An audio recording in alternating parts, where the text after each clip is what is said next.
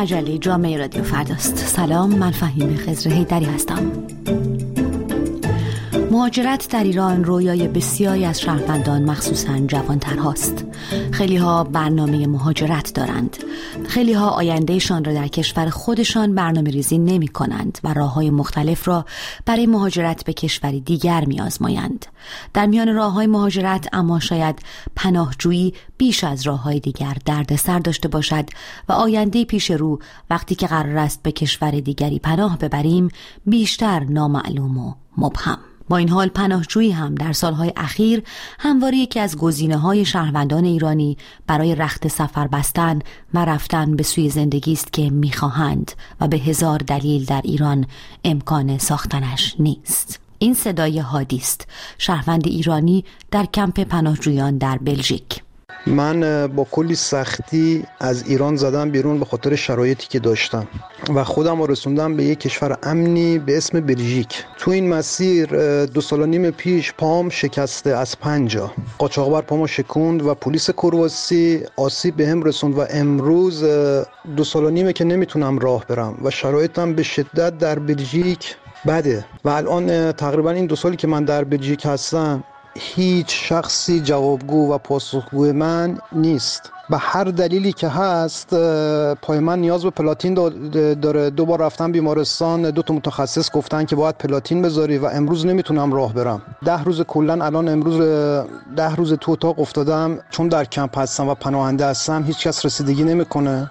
حتی یک بار در اتاق من نیومدن بگن زنده یا مرده ای. من حتی واسه خوردن غذا نمی‌تونم به رستوران برم به غذا خوری کمپ برم. دوستانم خودشون یکم غذا واسم میارن که فقط از گرسنگی نمیرم. او از مشکلات سلامتی که با آن روبروست می‌گوید و از بیتوجهی مسئولان کمپ پناهندگان. پزشک کمپی که وقتی که مراجعه کردم دندونم درد بکنه دندون جلوی منو اشتباهی کشیده از عینکی که شکسته است که و کسی پاسخگو نیست از مدیکالی که رفتم که حتی حاضر نیست جواب سلام منو بده نه دارویی بهم میدن. از او می‌پرسم آیا مدیران کمپ پناهندگان از وضعیت او باخبرند امروز مراجعه کردم به رئیس کمپ با من صحبت نکرده می‌خواسته منو بزنه. کارمندا به شدت در هی می‌زدن تو پا می‌خواستن در اتاقشونو ببندن. هیچ کس رسیدگی نمی‌کنه. کشور خودم که به هیچ عنوان نمی‌تونم برگردم. به خاطر شرایطی که داشتم به سختی خودم رو رسوندم و تو این مسیر کتک خوردم نمی‌دونم و هزاران اتفاقی که برام افتاده. امروز هم که به اینجا رسیدم اینجا هم انگار من تروریسمم وقتی که اعتراض می‌کنم میگه زنگ می‌زنم پلیس بیاد ببردید. موقعیت دشواری که شهروندان ایرانی خود را در آن قرار می دهند. چرا؟ آیا نداشتن هیچ امیدی به بهبود در وضعیت جامعه ایران نیست که شهروندان را وادار می کند خطر کنند زندگی خود را در میان بگذارند از کوه و کمر و دریا و خشکی عبور کنند مرزها را پشت سر بگذارند و سرانجام به کمپی برسند که الزامن و همیشه هم وضعیت بهتری در آن در انتظارشان نیست حسین غازیان جامعه شناس پاسخ می دهد. بله بخشی از این موضوع به مسئله امید برمیگرده و اتفاقا امید یکی از اون تصویرهایی است که در جامعه ما به شدت نامطلوب نشون داده شده و در جامعه غربی به شدت مطلوب در نزد کسی که می‌خواد فرار کنه از این موقعیت. به این معنی که در جامعه ما نومیدی گسترده وجود داره و این نومیدی فقط یک احساس ذهنی نیست بلکه عوامل عینی هم کاملا معید این وضعیت هستند. یعنی وقتی به تمام سیر اوضاع و احوال این دهه ها نگاه می‌کنیم جامعه ما در اغلب زمین ها اگر نگیم تقریبا در تمام زمین ها رو به افول بوده از لحاظ عینی. وقتی معیارهای اقتصادی اجتماعی فرهنگی سیاسی هر چیزی رو در نظر بگیرید این افول رو می‌بینید و در افق هم نشانه های از این که احتمال تغییر وجود داشته باشه دیده نمیشه. یعنی نه رژیم سیاسی قصد تغییر داره یا تن دادن به تغییر رو داره نه کارگزارانش چندان تغییر می‌کنن که شما فکر کنید با آمدن و رفتن کسانی ممکنه اوضاع تغییر کنه.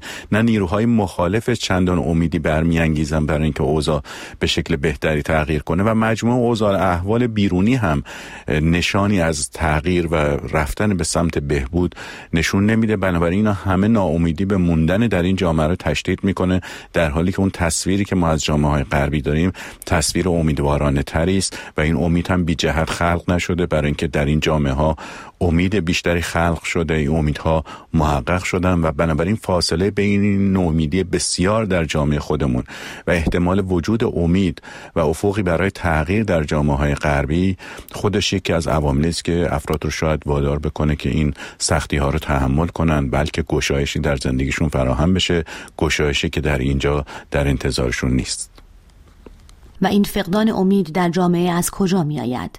عوامل شکلگیری آن در جامعه مثل ایران چیست؟ این تلقی که گم شده ای به نام امید در جوامع دیگر به وفور هست و در ایران یافت نمی شود و نخواهد شد چگونه ساخته شده است اوضاع ایران البته خیلی بد هست ولی خیلی هم بدتر از اون چیزی که از تصویر میشه و این تصویر شدن بدی هایی که خودتون هم دارید احساسش می‌کنید اثر تشدید کننده ای داره در بدتر نشون دادن موقعیتی که شما درش هستید بنابراین اون ذهنیت رو تشدید می‌کنه به علاوه جامعه های غربی که معمولا مقصد مهاجرت ما هستن و ما تصویری ازشون داریم این تصویر معمولا بهتر از اون چیزی است که در اون جامعه ها واقعیت داره. بنابراین بدتر نشون داده شدن جامعه ما و بهتر نشون دادن جامعه های غربی از اونچه که هستند.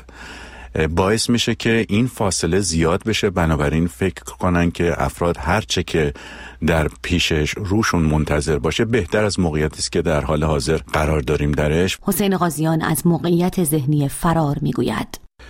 ببینید توی جامعه ما بسیاری از مردمی که به این سبک مهاجرت می‌کنن خودشون رو از لحاظ ذهنی در یک موقعیت فرار تصور می‌کنن. و کسی که توی چنین موقعیتی باشه معمولا به جلو و به آینده نگاه نمی‌کنه بلکه به پشت سر و به حال و گذشته خودش فکر می‌کنه و می‌خواد فقط از اون بگریزه. اینکه در آینده چه چیزی روبروش قرار خواهد گرفت براش اهمیت کمتری داره تا اینکه موقعیت کنونی رو ترک بکنه.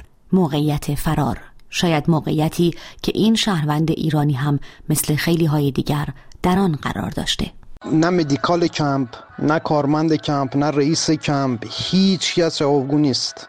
از طریق وکیلم پیگیر شدم وکیلم هم یه کاری از دست من بر نمیاد. از پگاه بنی هاشمی حقوقدان می‌پرسم کشورهای میزبان چه وظیفه‌ای در قبال پناهجویان دارند؟ کشورهای بسیاری به کنوانسیون ژنو پیوستند که به نام کنوانسیون پناهندگی هم شهرت داره. کشورهایی که عضو این کنوانسیون هستند در واقع متعهد میشن که پناهجویان را در قلمرو خودشون حفظ بکنن. کشور ها در ارتباط با در مقابل با پناهجویان یه سری وظیفه ای دارن و یکی از وظایف اونها حفظ جان کسی هست که به کشور اونها پناهنده شده. و اگر کشورها از انجام وظایف قانونی خود در قبال پناهجویان سرباز زدند؟ در هر مرحله ای که پناهجو به هر دلیلی احساس می‌کنه که به, به حقش نمی‌رسه و از حقوق خودش آگاهه اما اون حقوق در اختیارش قرار نمی‌گیره بهترین راه حل این هستش که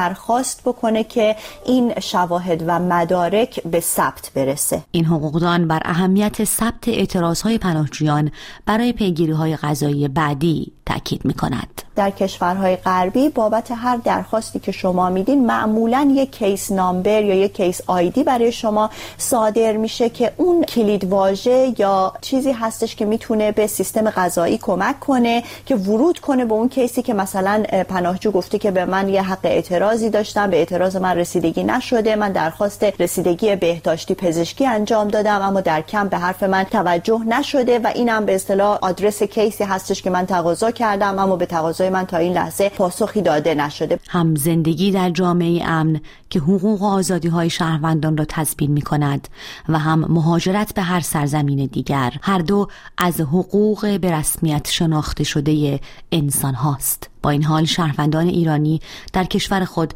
شرایط تحقق زندگی را که می‌خواهند به دست نمی آورند و در کشورهای دیگر هم گهگاه با چنین وضعی روبرو می شوند.